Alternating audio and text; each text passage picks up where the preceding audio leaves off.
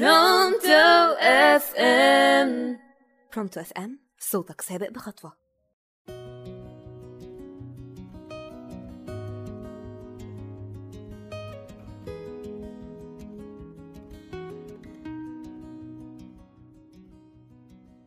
صباح أو مساء الخير حسب التوقيت اللي بتسمعوني فيه. معاكم إسراء يوسف على راديو برونتو اف ام في برنامج أصل الحكاية.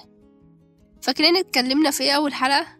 أيوة أنت صح الاكتئاب يا ترى بعد ما سمعتوا الحلقة أنتوا شايفين نفسكوا بقيتوا أحسن من الأول ولا وصلتوا لحد فين؟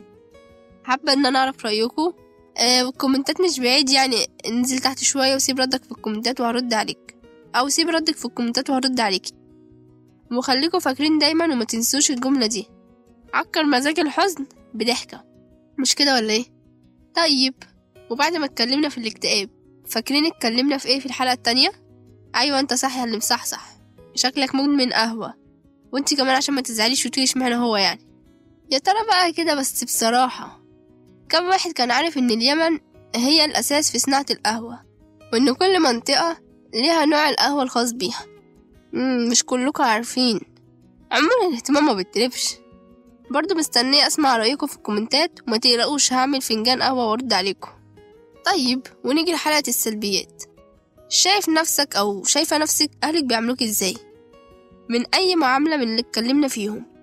وشايف إن المعاملة دي مناسباكوا ولا شايفين إن في الأحسن؟